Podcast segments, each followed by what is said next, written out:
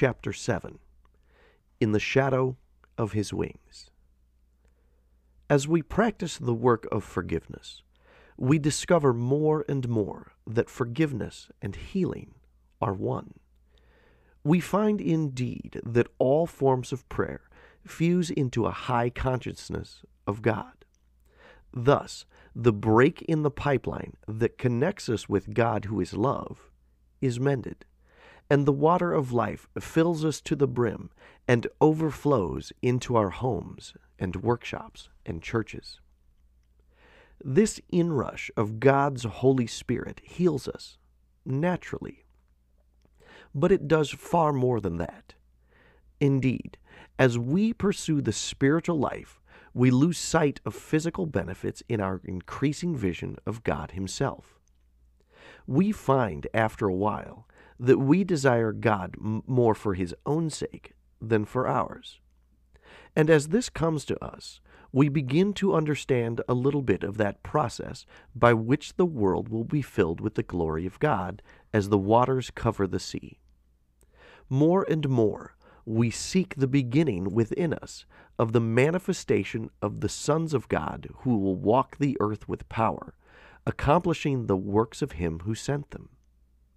More and more surely we know that the day of the Lord, when nation shall not rise up against nation, neither shall they learn war any more, can only be brought about by us, the children of light. So we learn to cure our diseased bodies by seeing, in our own flesh, God. And in the end, we offer up ourselves, both flesh and spirit, to God for His purpose, the bringing in of the kingdom of God on earth. In my flesh shall I see God, remarked a very wise man of ancient days. Could he have meant the literal perception of the light of God within the framework of flesh? Anyone who has seen an x ray of his foot has seen his foot in a different light. It is seen not as a solid and impenetrable thing covered with skin, but as a shape made up of light, the bones being merely a shadow in that light. But that is not the reality, we may say. Why not? We are seeing the foot illuminated by a greater light. Why may not that more intense light vibration show as true a reality as the naked eye can see?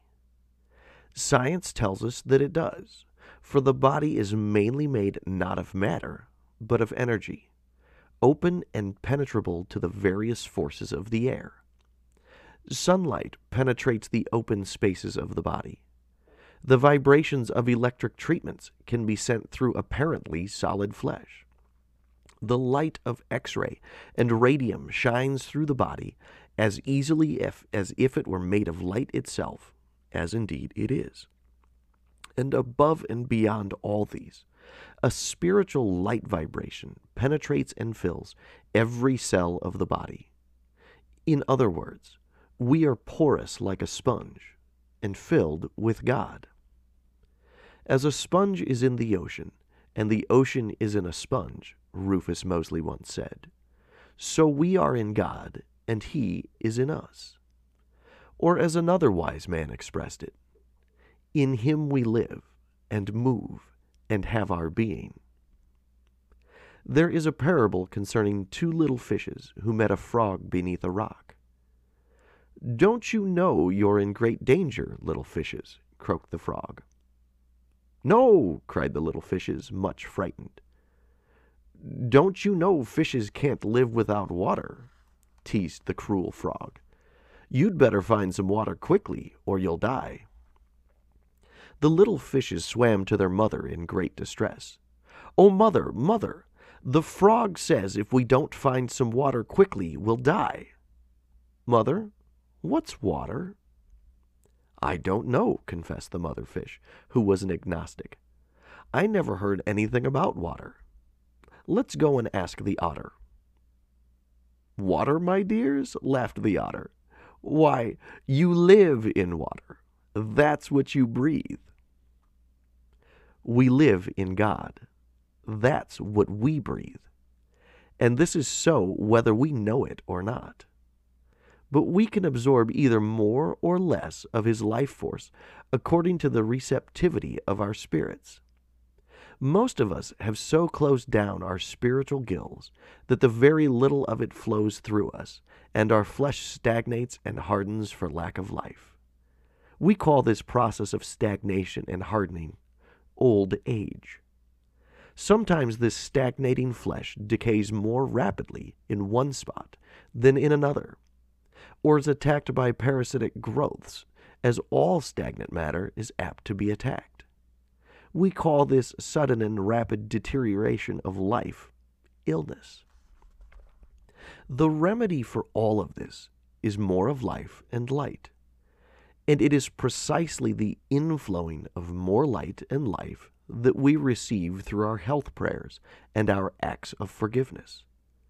This spiritual life stimulates the circulation, relaxes the nerves, and releases the natural bodily energies.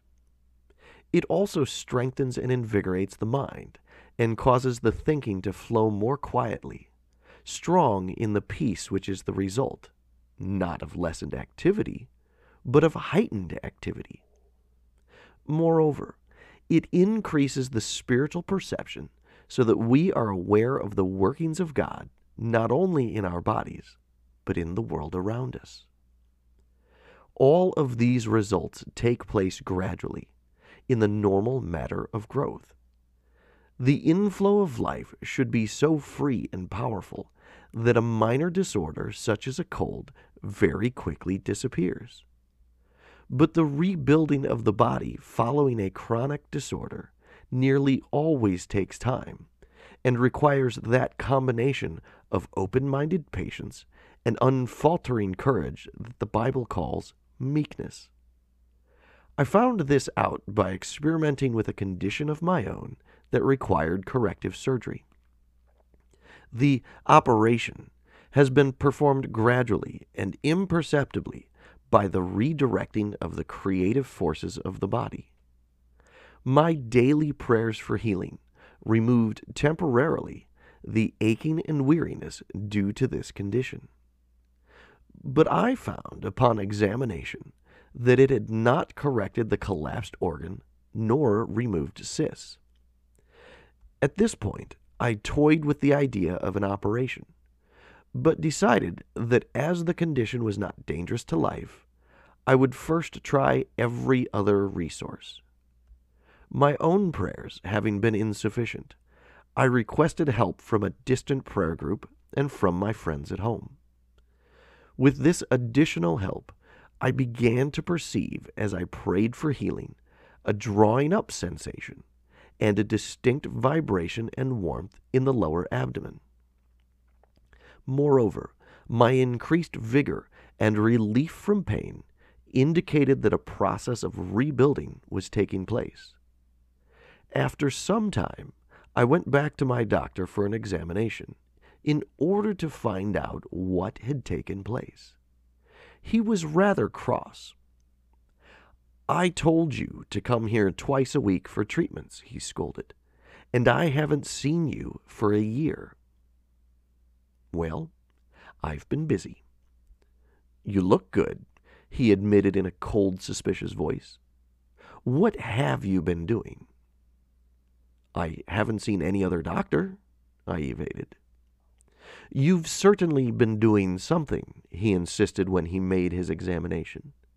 You're a hundred percent better. What have you been doing? I tried to tell him, but was obliged to desist when he began to exhibit symptoms of apoplexy. He had seen the results of a daily prayer for health assisted by the prayers of others, but he could not understand. He was so accustomed to dealing with the envelope of flesh that he could not see the body through the x ray machine of the spiritual eye. If I had given up on finding that my own prayers were not enough, this gentle and gradual healing would not have been finished. Many a healing is not finished simply because the one who prays does not hold his faith long enough. And in most cases, I find that it is necessary to maintain faith because the healing takes place gradually. However, in the follow up prayers, one may pray with thanksgiving rather than with pleading. Thank you, Lord, we may say. Your power is working in this person toward a perfect healing. Continue, therefore, to use my faith as a channel of power until the healing is completely accomplished. One may then renew in his mind the picture of the person completely well, and try to keep that picture bright and clear until it has become reality. However, in the case of accidents to myself, I remind myself of my real being as a child of God and His light that shines in me continually. As we do this, something shifts within us almost as rapidly as a car shifts into high gear. We leap immediately to a spiritual platform of peace and safety. For instance, I once slammed a very heavy door upon my finger, turning it black if I had said, damn, and had fought the sickening pain, the finger would have continued to hurt. But being very conscious at the time of my own power and authority as a child of God, I held my finger up before Him and blessed the pain therein, congratulating it as one of His healing agencies. The pain ceased instantly as if I had somehow shifted my sensations over into the spiritual kingdom where there is no pain. How it came to pass, I do not know. But a tiny hole appeared at the base of the mashed nail, and all the black blood seeped out of it. The nail resumed its normal color and kept it, suffering no ill effects whatsoever. Being a speedy and casual cook, I have made it many a time spilled boiling fat on my hands while officiating over the stove. If I do not lose my temper, the hand is not burned. One's reaction to boiling oil is exceedingly speedy, and if one gives way to temper first and allows it to burn, it is too late then to remove the burn by prayer, for by that time we are delivered to the judge of our own inner consciousness which in faithful obedience to the thought suggestion of fear and wrath has directed the hand to burn. Agree with thine adversary quickly, said that most profound of psychiatrists, knowing the tremendous power of the first thought suggestion sent down into the body. It is unnecessary to stop frying potatoes and pray. We have already prayed for the indwelling of God's Holy Spirit. Let us then act upon it, assuming that the dominion that is ours as children of light, and assuming it in any simple words that come to mind. My own thoughts at such times would be quite unacceptable in any book of prayers, for I am apt to meditate in kitchen language. I'm boss inside of me, I'm apt to think, and what I say goes. I say that my skin shall not be affected by that boiling fat. And that's all there is to it. I see my skin well, perfect, and whole. And I see it's to be so. But that's not prayer at all, one may object. No. I have already been charged that day with the power of God's indwelling life, so it is not necessary to ask for it again. I am assuming it and acting upon it, and my remarks are the following up of prayer, inadequately expressed by a busy woman who must cook, clean, wash, iron, raise children, and befriend a parish, and cannot be on her knees all day. All thoughts of power, conscious or unconscious, are the follow up of prayer, the rounding out of our prayer work in our lives. The woman who thus controls a finger that has encountered boiling oil does so in the sure knowledge and feeling of God's power within. My son, in the Navy officers training program at the time, once expressed his method in an even less churchly manner. I had a terrible sore throat and chills and fever, he said. But I wasn't going to go to the sick bay and take castor oil like the rest of the guys, and that's all there was to it. So I remembered the way you do things, Mom, and I didn't do it exactly that way. But I just made up my mind. To hell with this! And I went on to classes and drill and football practice, and it got all right. This form of meditation is not recommended.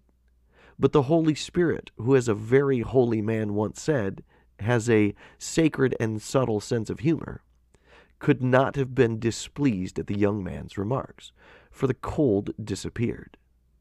Perhaps he who knoweth our frame remembered that the boy was in the Navy. As our prayers, our mental training, and our acts of forgiveness fuse into a high consciousness of God's indwelling, we become more and more aware of an inner source of power that can be tapped at will. We also become more and more aware of an outer source of power, a protecting and guiding influence that surrounds our day's work with blessings and guides us into paths of peace. As Gerald Heard once said, God is both transcendent and immanent, and his immanence is the key to his transcendence. In other words, God's light shines both within us and without us, and by learning to receive him within, we begin to perceive him without. This being so, let us gladly seek him without as well as within. As we fill our beings morning after morning with His light, let us also fill our days with His overruling guidance and help and protection. Let us give thanks that His power is working not only in us, but also in the world outside of us. Let us bless the day through which we are about to walk and lift it up into the light of His love let us invoke his blessing on everything that we intend to do during the coming day, as many Jews bless each step in the baking of their bread. And if we do not know what we should do that day, let us offer it to him, asking him to use it according to his will. Sometimes he has his own plan for the day, and for that reason we have been unable to make one. On days that we have given him, we must be particularly quick to hear and heed His voice, lest we miss the very opportunities that He is sending us. For the Holy Spirit that spake through the prophets speaks through both us and to us today. In the kindliest possible manner, and we need only still ourselves to feel His presence. I once made the above statement to the children of a daily vacation Bible school. A small friend of mine, being very wise, rushed home and tried it immediately in order to find out whether or not it was true. Don't bother me, mother, said he. I'm going up in the attic and try one of Mrs. Sanford's experiments. The mother, knowing her offspring, awaited his return in some trepidation. Well, it worked, he announced cheerfully, bounding down the stairs. Mrs. Sanford said if you thought about God a while, and then made sure you weren't mad with anybody, and then asked God to tell you something, He would. Sometimes you'd hear it like a little voice, and sometimes you'd just feel it. What did you ask him, buddy? Well, you know, Mom, I did want to go swimming today. Oh, thought the mother, who had just nursed Buddy through measles. He's going to tell me God says he can go swimming. Now what am I supposed to do? So I asked him, continued Buddy serenely, and I heard him just as plain. He said, Nobody, not today. To think I'd doubt him after all he's done for me, said Buddy's mother, on telling me the story of his conversation with God. But Buddy's such a tough young one. I never thought God would talk to him. We are continually amazed and delighted that God will talk to us, that He loves us, that the guiding intelligence of the universe really cares for our small concerns. His lavishness overwhelms us, and his humility humbles us. For as nothing is too great for him, so nothing is too small. Every day of my life proves this to be an actual fact. For on the days when I am in harmony with God, who is love, all things, both great and small, seem to work together for my good. My work is done easily and with power, and my decisions are quick and unerring. Everything clicks, in other words. But when I fall into annoyance and irritation, nothing clicks. I work slowly, make careless decisions, and waste time generally. In all these tiny ways, I find that a meditation which began for the purpose of healing had become really a prayer for at one with God, or harmony. By daring to try God and see whether his promises are true, I have regained a measure of that instinctive faith of the very young or the very simple. There is a story told to me as truth that so beautifully illustrates God's encircling protection that I shall relate it, although I cannot prove its verity, as I can prove the verity of the other stories in this book. In the First World War, there was an English woman whose son was a pilot in the RAF. This mother became greatly afflicted by a recurrent nightmare. She dreamed that she was walking in a meadow bordered by poplar trees and sloping toward a little stream. It was a lush green meadow dotted with daffodils. As she walked among them, she heard the sound of planes. She looked up and saw them an English plane and a German plane. She watched a battle between them.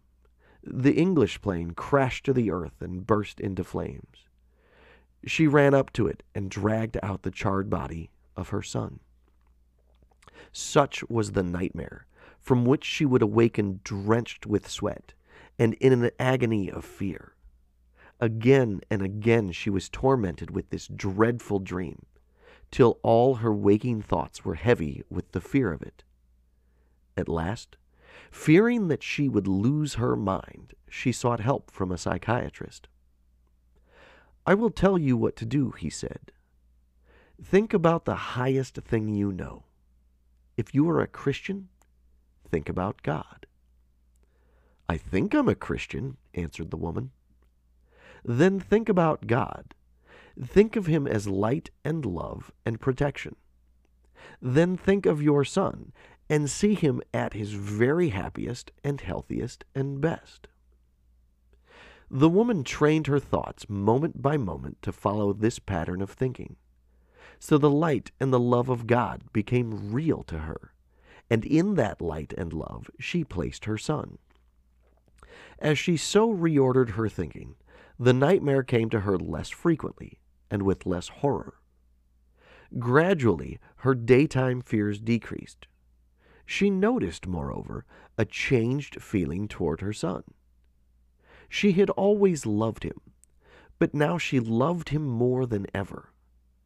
She forgot the little things in him that worried her and dwelt joyfully upon his best and happiest characteristics. Finally, she ceased entirely to dream about the lush green meadow and the airplanes, and put the whole matter behind her. Some months later, she was at a house party in the south of England, and went for a walk in a meadow. Suddenly, she looked about her with a start of amazement, for it was the meadow of her dream. There were the poplar trees and the little stream, and there were daffodils in the grass, for it was spring. Almost immediately she heard the sound of planes. She looked up and saw them an English plane and a German plane. She watched a dog fight. One of the planes fell and crashed into the meadow, but it did not burst into flames. Out of it stepped a young man, perfectly unharmed. He ran up to her, his face radiant. Mother, he cried, the most wonderful thing has happened. I knew I was falling, and I wasn't a bit afraid. And on the way down, something in me seemed to wake up. I just felt different. The reader may reject this story if he likes.